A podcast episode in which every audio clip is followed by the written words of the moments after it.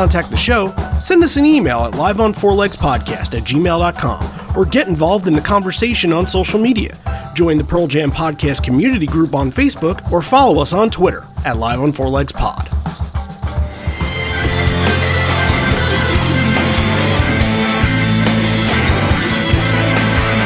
You can call me Al, you can call me Ed, you just, just fucking call me, why don't you?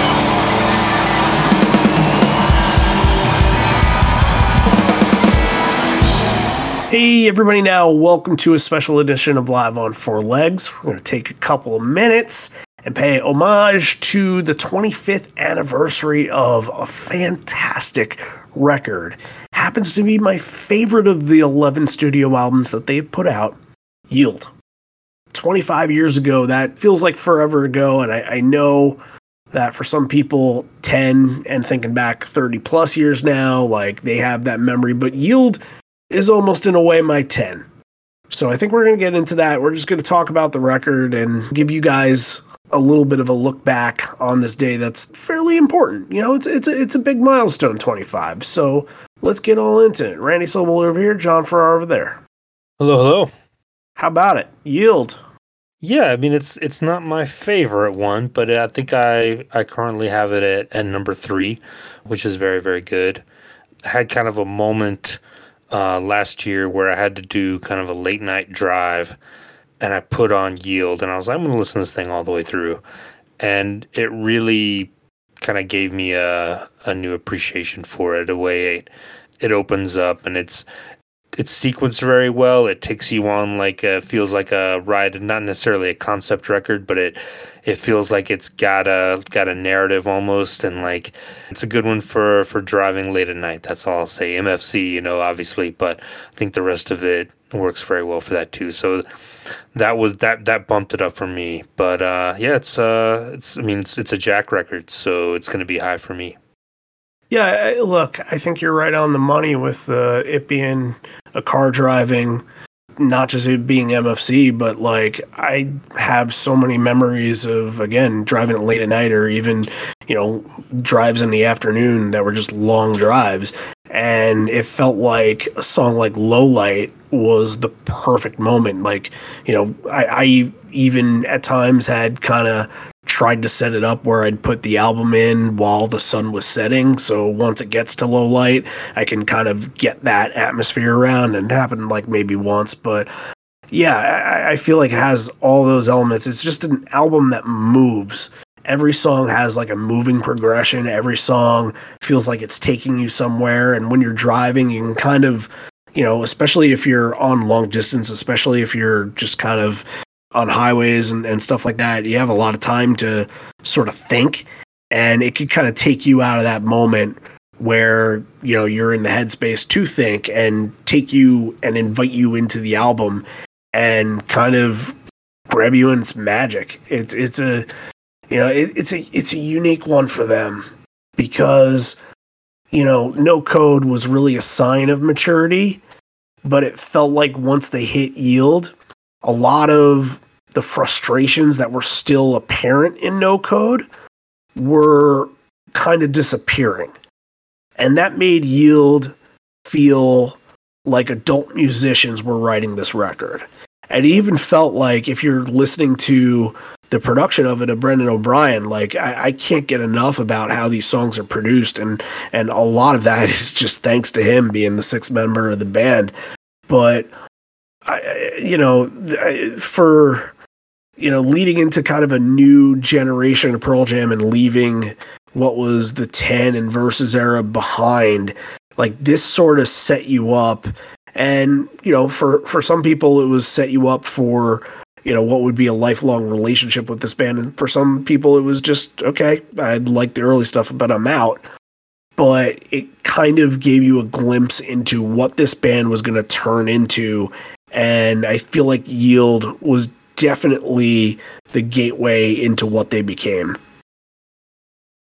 Yeah, and it was definitely more collaborative. I think you know you'd seen a little bit of that on on No Code, obviously, but I think Yield was the one I think note noted for like Ed's gonna take a step back and like, hey, let's let's work on your song and let's let's make sure that that everyone gets gets represented. You know, I think Jeff is writing lyrics for the first time, and like, yeah, I mean, you're you're seeing them kind of become the band that they had always like meant to be. They're kind of growing up into that into that established, you know, institution of a band that can that can just go make really good records, go play excellent live shows and and have it be sustainable. Like they got through the the early 90s the mid 90s when it was turbulent and it it could have fallen apart and like yield is like and I think I remember when it came out it was like a lot of people were like oh yield you know that means they're they're giving up they're they're they're not going to be fighting anymore you know it's it's in this whole thing and there was the whole thing with the with the yield signs and like you got to look through the the booklet to find the yield signs and all the different songs but I think uh, you know time has shown us that that is that is not what it was. You know, yield is means something different uh, with regard to this record, and it's uh, it really is. I think you know, no code is my favorite for a lot of different reasons, but I think yield continues what no code did and and kind of expands on it and and gives it a little more you know a little more maturity and a little more substance. Yeah, that's yeah. Like I said, like no code is a lot of frustration. You know, songs like "In My Tree," you can kind of feel that frustration when Ed's you know kind of screaming that chorus and everything. You get the bombastic drum hits. Uh, you you get it during Habit, where Habits gets really intense, and that's written right in the middle of Vitalogy too. So it's still got that identity from Vitalogy.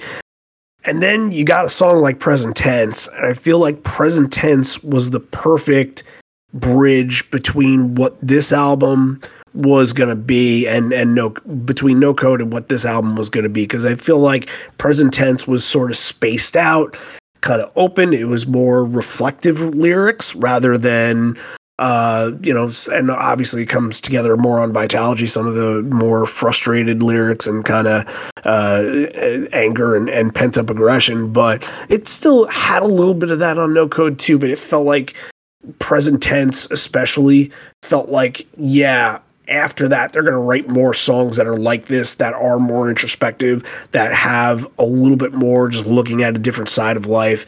And, you know, it feels like that record just kind of brings it out of you. And as I mentioned before, I, I don't want to get past this, but I, I kind of said that, you know, for, for you and for the majority of the Pearl Jam fan base, uh, you know, you had 10 to grow up on. When you were 12, 13 years old, 10 came out and that was your world. Now, I had four records under my belt, but it's always what's brand new, what's in front of you and it always felt like because we you know me and my friends and some older friends that you know had more uh, listening experience when it came to Pearl Jam and when it came to other music too that 97 especially felt like we were starting to listen to Pearl Jam a lot more and that kind of just I guess ramped up the anticipation for when this record came out and we had listened to the band. We untook everything that we could, and then when the record came out, it's like, oh, well, now this is brand new. This is, you know, it's it's it's fresh. It's something different. And I think from what I didn't know back then is that how much I liked the record, but it it I it's it's tough when you're 13, 14 years old. You know, you're bringing CDs with you on plane rides and on long car rides and stuff like that. And you bring a couple, and like those are your bread and butter CDs. For me, it was really, you know, Nimrod from Green Day, which celebrated a 25th anniversary not long ago, and Americana of Offspring. And it felt like those records were what I was at 13 years old. But when I listened to this record, it felt like I was listening to a mature album, and I, I don't think I saw it back then. Like, I think I just liked the record more than I even liked the individual songs because I would just kind of listen and in- intake everything. You know, when you're 13 years old, you have a propensity of sort of getting into the habit of skipping around on songs. you're not listening to full records sometimes because you don't have the attention span to listen to full records at that age sometimes. It just happens. And once you grow up and you're like, oh, well, I recognize this song, but you get attached to it. I don't feel like I ever did that on Yield. I don't feel like there was ever really a song that I ever wanted to skip, even even Red Dot. I always felt necessary to listen to the whole thing because it did feel like there was one long narrative, like you mentioned, that was being shared throughout, and it, you know, I, I think the whole thing together just felt like you were kind of putting the pieces of the puzzle together. And I don't think that my brain was able to, I guess, figure that out at the time. But it's interesting that even a record like that, like uh, there aren't a lot of hits off of it. Like Evolution was the one that was really the big hit, but you know, Wishlist and Given to Fly, while while known, didn't really get radio airway play as much as maybe they should. But you know, the, I, I, I always felt it was necessary that I intake all of them.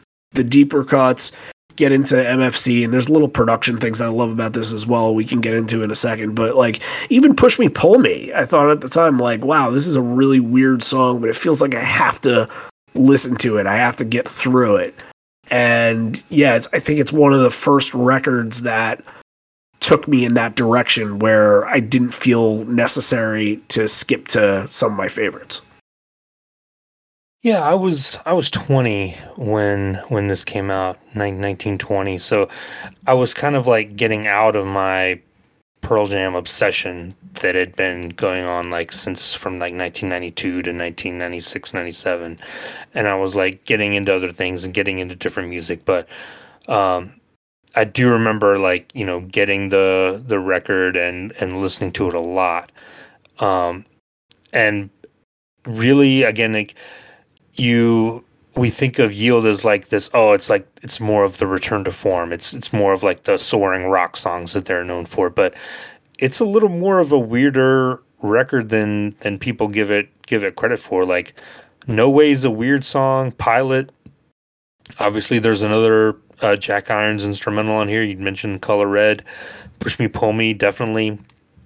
And yeah, there's I think this is this has got this record's got more to to uncover I think than than than people think. Like a lot of the the early stuff I talk about, you know, ten and verses kind of straightforward. Like I've gotten everything I can get out of those records, but uh, you know these these middle ones, you know, about Yield, Binaural Riot Act you can still go back to those i think you know 20 25 years later like we're doing here and i can still listen to that with with fresh ears and and get something out of it you know i think the the sign of just how strong it is like i my favorites on this record have changed like as the years have gone by like originally it would have been like oh you know brain of j mfc uh, do the evolution and then but now like at, um, i'm 44 years old i look at like all those yesterdays, you know, low light, given to fly. Those are probably the the three off of this record that I would go back to the most right now. I think given to fly is maybe their best song, period. Um, and so that that that's something that's the strength of this record too is like it doesn't have like you said it doesn't have a lot of skippable songs it it, it rewards a, a listen of like putting it straight on and listening to it straight through oh absolutely and i think a lot of that and you know the threading of the needle has to you know just hands go out to Brendan O'Brien for doing oh, yeah. this because yeah. I, I, think that that's such an important thing when creating an album is how are you going to attach the songs to each other and not make it so that okay one's over here then the next then the next like it, they have to have some correlation in a way and there are little little things that do that in this album. Like one of the first things I can think of is the Brain of J in between Brain of J and Faithful, where you get that sort of like little like kind of sound effect that goes off. It always reminded me of the intro to Black Dog in a way. I guess it's some like feedback uh, uh, of an amp or something like that. But like that, just that little part ties the two songs together because in reality, and you can think back to Milwaukee, the two songs should have nothing to do with one another. They're not alike at all. So when you have Brain of J, a, a, just a, a, fast hardcore punk rock song, and then Faithful, which especially the way that the intro goes in, it doesn't. It, it, Brain of J, you'd think you kind of follow up in the same way that Binaural did, like, okay, here's another punk song, then here's another punk song. But no, like, you're going into one of the songs that soar. And then you get into a blues song then you get into another soaring song then you get into something that's a little bit more contemplative a little bit more poppy. Like it all just balances together. And even another one of those little things i love from uh, red dot at the end of it you kind of get those that little cricket chirp you know what i'm talking about? Like yep. right as it finish. Yep. and it felt like I, I, I guess that red dot is on side b but it felt like if you were to end that on side A, that's kind of like a, a, way of saying like, okay, this is done. Like we're this was the daytime, now we're going into nighttime. And I don't know why I always put that together with that, but it, it just felt like all those B-side songs all attached to each other so well just because of that one little transition. And I, I don't know, I like it's tough for me to even comprehend that, but it's just part of it. Yeah, I always think of that part as like setting the the mood for MFC. Like you're you're out in in the middle of nowhere. It's late at night, and then MFC kicks in. And you're like, okay, you, that I'm in the right frame of mind right now. Um, but don't forget about you know push me pull me that give a little sample of happy when I'm crying in there. That's super cool. That's something I always think of. Like, man, they snuck in a little snippet of one of their weirdest songs in there. And yeah, push me, pull me. Like they, when we talk about it live, it's it's so much different. They kind of like kind of sanitized and compressed it from the way the album version is. They have to when they play it. But the, the album version of Push Me Pull Me is one of the strangest things they've done. Like go back and listen to that thing. Like there's a lot going on there and it's it's it's out there. That's another Jeff song it should turn you off, but in some way it doesn't.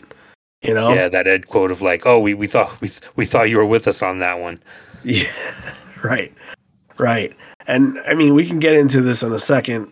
The whole aspect of these songs being played live and how you know Jack leaving the band after the Australian tour kind of you know had something to do with that a little bit, but um, I, I think from again from a production aspect, you kind of said it a couple minutes ago, Given to Fly is the song off this record. You said maybe one of their best. And I guess if I'm going to say this, then it kind of goes along in the same uh, in the same breath that I th- have always thought that Given to Fly has been their best produced song. Just the way that the storytelling is done, the way that it kind of fades in and you hear that, you know, that that effect kind of just slowly enter the song and slowly enter your brain.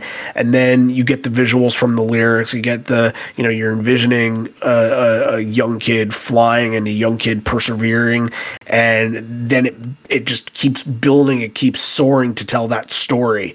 And it's so well done that i don't think anything else production wise comes close to that. That's you know it's all music is all all about storytelling.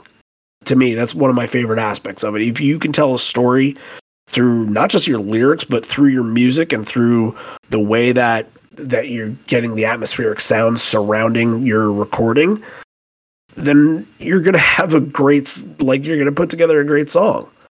So yeah I, I, a lot of these have very interesting techniques. It always felt like no way in a way always kind of felt a little tinny but you know gets into developing like that that intro on No Way too, where it's kind of almost diff- diffused a little bit, where you don't hear like the full guitar, kind of brings you into like what the song is initially like. You get visions of it. I always thought that like No Way would be something played, you know, in sort of a like a secluded area, like I don't know why I've always thought this, but like a wood cabin or something like that, like kind of out of the way.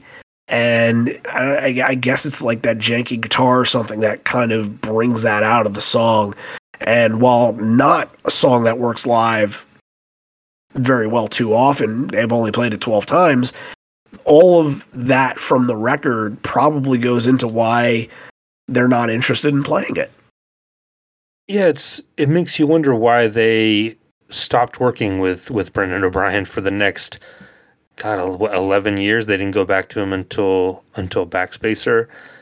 Like we we talked about this too. Like what he could have done with with binaural would have been very interesting, and it might have been even a, a continuation of this. But um, yeah, I, I agree. Yield is is maybe their their best produced album, studio album overall. Yeah, I think I'd agree with that. Look, put it up against other Brendan O'Brien albums too. Like, is it one of his sure. best work? If you if you you know Pearl Jam was his bread and butter. If you put it up against Pearl Jam records and say that that was Brendan O'Brien's best produced, then you know you, you might as well say it for the entirety of what he's done. And that's a big, big catalog right there. So, look, that's something that you guys can bring up and debate with us on either Twitter or Facebook at the Pearl Jam Podcast Community Group or Twitter at Live on Four Legs Pod. I know there there are probably a lot of people listening to this that don't listen to the main platform stuff, but we are a podcast that covers a live show in every episode. We take something from all different kind of eras. Next week is going to be one from the binaural era in 2000 and we go to all different locations and talk about what they were doing on that night, the set list, the stories that are told, the stories that are told by the fans that really kind of bring in their angle from seeing the show and witnessing and sort of what people will do to go out of their way to go to Pearl Jam shows. And it's just kind of a memory bank. You know, we did this because you guys that go to shows and, and intake this and, and will go far and wide to do this are doing it because you want to make life lasting memories. And there's some stuff that just kind of after a while, either you want to carry the story with you for as long as you can, or you know maybe it's something that you just kind of forgot about. It kind of gets locked locked into the vault a little bit while other shows remain in a cycle of of prominence, like you know obviously things like Moline and and Milwaukee and things like that. But you know, we're trying to bring shows back that you might not have listened to in a very long time that you know are still important in a way because it came from this band. So that's what we do. And if you're listening to us on any platform, you can subscribe to us there. Also, if you're interested in more yield content and perhaps supporting us as a podcast, we do have a Patreon, which you can donate as low as $1 a month and get all the content that is over there. And there's unlimited content essentially. We have done past shows that are a little smaller than what we do for the main platform, like stuff from 1991 and 1992, and a lot of Bridge School shows. I think we did the whole catalog of them. So if you go on Patreon right now, you'll be able to see that there's a brand new episode for the Tibetan Freedom concert that happened in 1998. It was Matt Cameron's second show, not including the Letterman performance, but it's very interesting topic to talk about. So if you are interested in it, head on over to patreon.com slash live on four legs and you can subscribe right there. Again, as low as $1 a month. But also on our website, liveonfourlegs.com, we should have a piece that's up right now that is focusing on the best live performances of Yield songs. So we go down the list and go down the track listing and list one or a couple of great performances of that song from the album. And that will take us into now talking a little bit more about the live aspect, since that's something that we have some uh, some knowledge on. So we kind of mentioned before about Jack and, you know, Jack joined the band in 1995, didn't really record Vitalogy with them, just did Foxy Mop and did the whole 95 tour. Recorded No Code, did the whole 96 tour. And then he had some trouble with his mental health and anxiety. And after, I think he was having a problem with touring, especially. Uh, the band had a very rigorous schedule in 1998, and looking to the US dates, which were like one at, they were all on top of each other. It was a long tour. I think he sort of thought like he couldn't do it. He needed to get himself back together. So you lose a huge aspect of what made these two records stand out. And how, of course, like Matt Cameron is going to come in and fill the job, and he's been there ever since. And that in itself is is a treat that they were able to get somebody as crucial and talented as that. Like lucky that Soundgarden only broke up a year ago because if they hadn't, then you know we don't know who it, it could have been. But you know what? What's your uh, obviously you know you're a huge Jack guy. I'm a huge Jack guy too. But what do you think like about that era, like Jack leaving and how that kind of impacted the band and you know led way to Cameron? But like that's a pretty huge loss that you're getting right smack dab in the middle of an album year. Yeah, you know, and we had, you know, it had been pretty, I think, common knowledge that like they come out and said like, oh, you know, Jack saved the band, like he brought some stability and felt like they were, you know, on the road to kind of get getting back into it and like working on albums and touring and doing the whole thing, and it felt like this was something that was going to last, and then, you know, that that rug gets kind of pulled out from under them. And yeah, it's just fortuitous that that Cameron is there available, and you know he tells a story in the in the Pearl Jam twenty book that like, hey, just got a call one day, like they ambushed him, like, hey, we need you to come. You gotta you gotta learn. 60 songs in two weeks or whatever because we're going on tour can you do it and he was like all right and you know originally just a fill in i think they you know they they weren't sure what they were going to do and then yeah, though, I mean, um, those '98 shows. I mean, that was you know that that fall of '98 was the first time I got to see him, and it just it just felt like a like a completely new era. Like this this is what it was meant to be.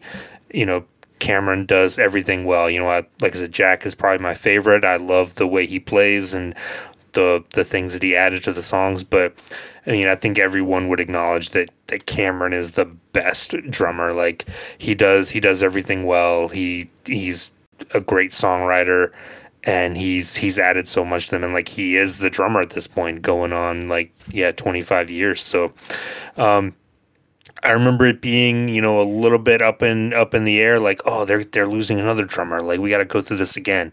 But then when you when you heard it was going to be Matt Cameron, it's like, well, of course, like that that makes perfect sense because you know everybody knew Temple of the Dog and like the the history and like, yeah, obviously they're going to grab the guy that they know from Seattle and like who was in Soundgarden and the friends and everything. So it just felt like the the last piece of the puzzle was was in place and and fit, and they were just gonna gonna keep going on and on. It, it like a start of a new era.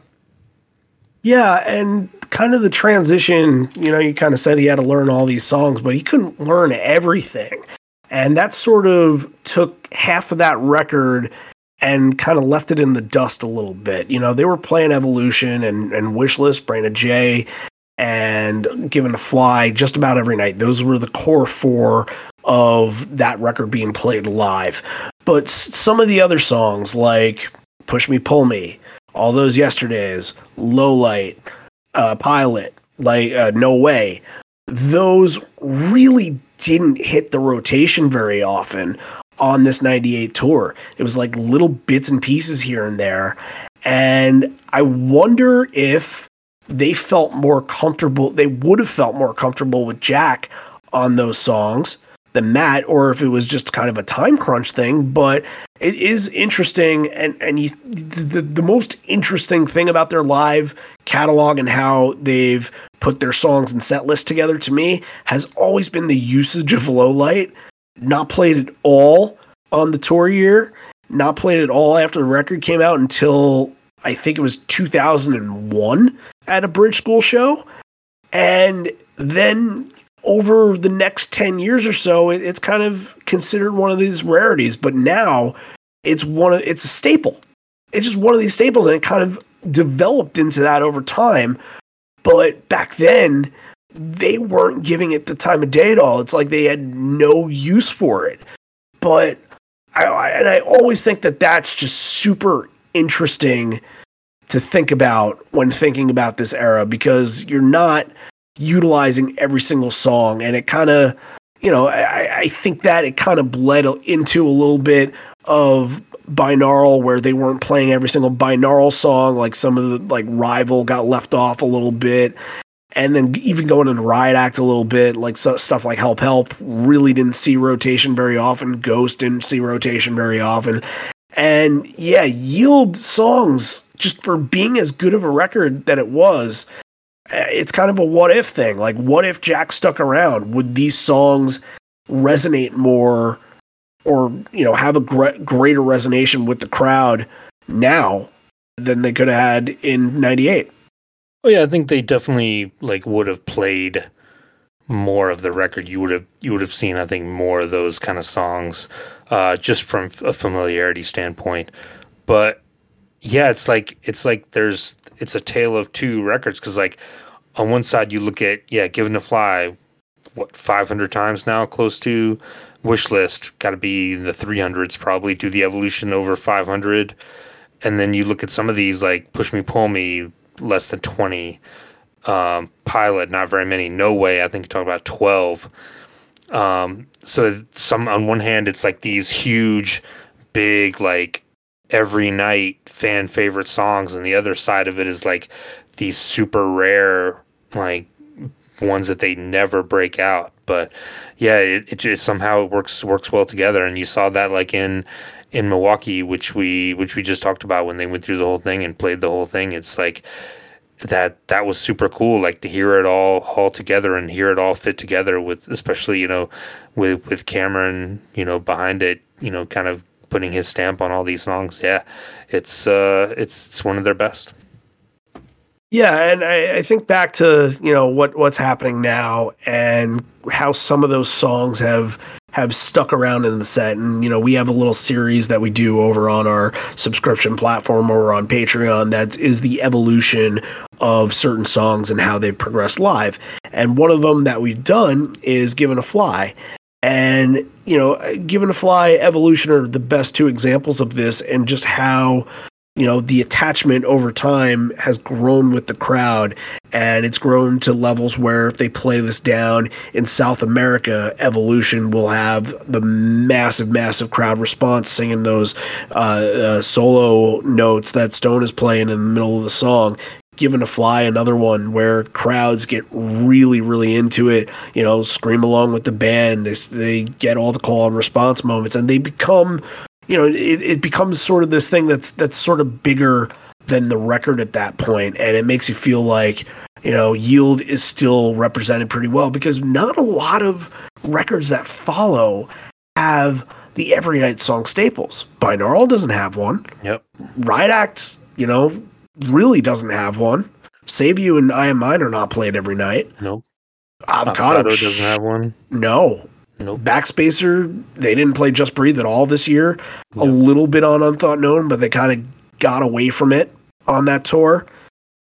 And yeah, Lightning Bolt's kind of too soon to know, but you know, knowing that two of their top songs on that whole tour in that in that span, a Lightning Bolt and uh, Sirens, didn't really get played at all this year. I think a total between the two once. You know, it, yep. it's it's impressive that songs are from that record are being held over and being played over 500 times because it's just attachment. It's it's how the band you know reacts to what the crowd is doing. It's how the crowd is reacting what the band is doing, and it just so happens that those two songs connect so well that they've been forever staples. Yep, and like they're they're the ones. I mean, they they get just as big a reaction as as a Jeremy or a Black or Porch or you know stuff like that. So yeah, it's it's, it's in the strength of the songwriting. And you look at this where you've got you know McCready has three songs, Stone has four songs, Jeff has three songs. There's only two you know Ed only songs on this record, MFC and Wishlist. Yeah, um, it's really a, a, they were really able to use the strength of everyone and the collaboration to make the songs that they you know the stories they worked on the songs is to before they went in the studio to make sure that they make them as good as possible. And they don't.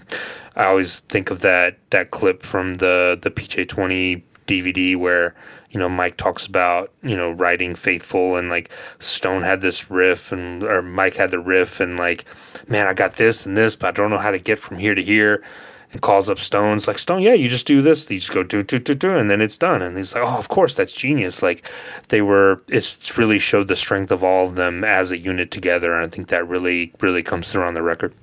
Yeah, absolutely. Fi- firing on all cylinders and kind of, you know, knowing what the other hand is doing without having to to to to look at it, you know. The the band was gelling really well and I think that's a reason why they really felt that, you know, Jack leaving the band could have had, you know, bigger implications could have could have been worse for them because that whole production, the whole we saw it go down in single video theory how everything happened and they were gelling. They just knew how to write songs and they knew what to do with them. And, you know, I think from the aspect of another drummer leaving for them, but if it wasn't Cameron, who would have known? Who knows what would have happened with this band? I want to get into, you know, the one song that we haven't really mentioned at all is In Hiding. And that might be one of the best three songs from this record. I, I I just felt the need to just bring that up and give it its moment for a second. It's just it's a wonderful rock and roll song, and I think it's another that you know, like you were saying with Faithful, how Stone and Mike sort of play together and kind of one does something while the other do does another thing, but they're still kind of in the same zone. It happens on in hiding too, and I think it just makes for a very melodic sound and it's really hard sometimes to replicate that live. But you know, in hiding is a sneaky, awesome live song too. You got to think there are moments that you can go back on where the crowd is singing along. They're just passionate about it. And in some other life form, maybe that's like one of their staples, but it's like the song, almost like the song off of Yield that feels like you got something special during the show. Yeah, they played it in in Louisville last year, and and I remember it being being really really good. Um, it's another one that I think took on a little bit more of a meaning during the the pandemic, where it's like it felt like we were all a little bit in hiding. So that was one that that I think I remember I went back to a little bit more than than usual, and it gave a little more meaning. So, but yeah, I mean, yeah, one of the great like you know late in the record deep cuts that they have. Yeah, in hiding should have been should have been played a lot more than it has been. So yeah, I think we kind of touched all the bases here. Is there anything else from this record that you know?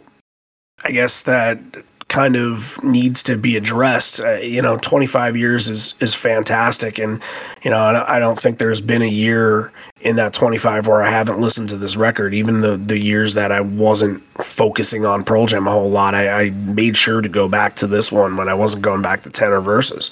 Like, it's just it's weirdly special and it's not going to be special for critics. It's not going to be special to you know even the the casual Pearl Jam fan. But I think for a lot of the you know passionate diehards out there that really intake this band, I think that Yield is one of those records that you know adds in that extra element into their fandom, makes them feel like they're a part of this. Well, you know, I'm we're going to finish this episode, and I'm not telling my all-time Brain of J story that I tell every single time because it feels like I do tell that every single time. So I'm holding you guys out of that, but I can't even tell you where you could listen to that. But I feel like for most normal, everyday listeners, you probably heard that story before. So I'm going to hold out on it. But that was Yield, giving it its due on the 25th anniversary. And if there was a best performance ever of any Yield song, what do you think it is? Ooh. Probably one of the one of the do the evolutions from South America or uh, for me personally it's it's given a fly from from Greenville. Uh, I think on that episode talked about how special that was for me, like nearly brought me to tears. And I think like the when they when they came back in in late 2021 i remember like watching a live stream and hearing given to fly and being like man like i really that really hit me as far as like how much i missed live music and and being a part of something and being a part of a crowd. But th- those would be the two. One one for overall and one for me personally. All right. Well i think you know you, you kind of made a play for that personally. Um so we're going to close on out with a version of Given to Fly that John got to celebrate live and say thank you guys for tuning in. And hopefully, you guys can subscribe over on Spotify or Apple and leave us five stars if you really enjoyed what you were listening to. And hey, if you have a show that you went to that you would like to hear somebody kind of go over and talk about the songs and talk about the stories, then we might have done your your show. We might have covered it on an episode. We have over well over 200 episodes and shows that we've covered. So possibly look into that. We have a massive archive. You can check it out at liveonfourlegs.com. And if there's something that you're really, really interested in, then always our inbox is open. Live on Four Legs Podcast gmail.com. Feel free to send us a message and uh, yeah, we can we can put it on some list for later usage. So I wish everybody well and happy birthday to Yield. And hopefully, you guys get a chance to intake this record before the anniversary is up. But hey, the anniversary is a celebration of the whole year. That might be a little bit of a hint to what we're going to be doing on the podcast for the future. So keep that in mind. Till then, we'll see you next time.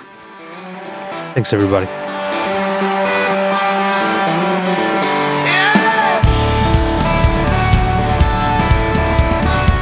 Tuned in, tuned in, but he tuned out.